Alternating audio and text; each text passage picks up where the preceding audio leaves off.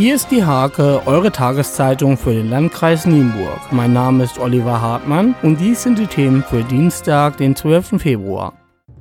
Über das Schicksal des Rodewalder Wolfsrüden will das Verwaltungsgericht Oldenburg schnell entscheiden. Bisher sind die Akten aus Hannover aber noch nicht beim Gericht eingetroffen. Unterdessen hat Umweltminister Olaf Lies am Montag die Abschussgenehmigung für den Rüden öffentlich gemacht. Bio und regional ist im Landkreis Nienburg noch eine Nische, wenigstens für die Erzeuger. Generell sei aber ein verändertes Konsumverhalten festzustellen, sagt Kreislandwirt Tobias Göckeritz. Vielfach achteten Käufer auf einen bewussteren Verzehr von Fleisch sowie auf Produkte, deren Herkunft sie kennen.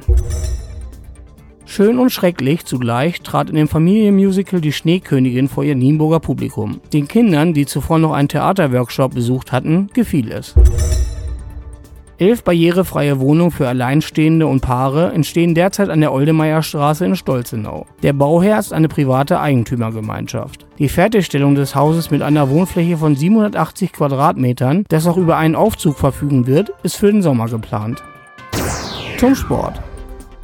Ist seine Pechsträhne endlich vorüber? Arna Gudmundsen ist einer der Publikumslieblinge bei der HSG Nienburg, fehlte zuletzt aber aufgrund verschiedener Verletzungen eine gefühlte Ewigkeit. Sonnabend stand er endlich wieder für den Handball-Oberligisten auf der Platte. Trainer Carsten Thomas hält große Stücke auf den Isländer.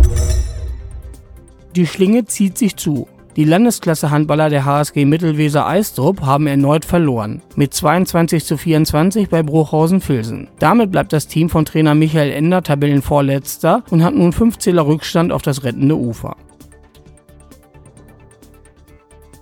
Diese und viele weitere Themen lest ihr in der Hake am Dienstag oder unter www.diehake.de.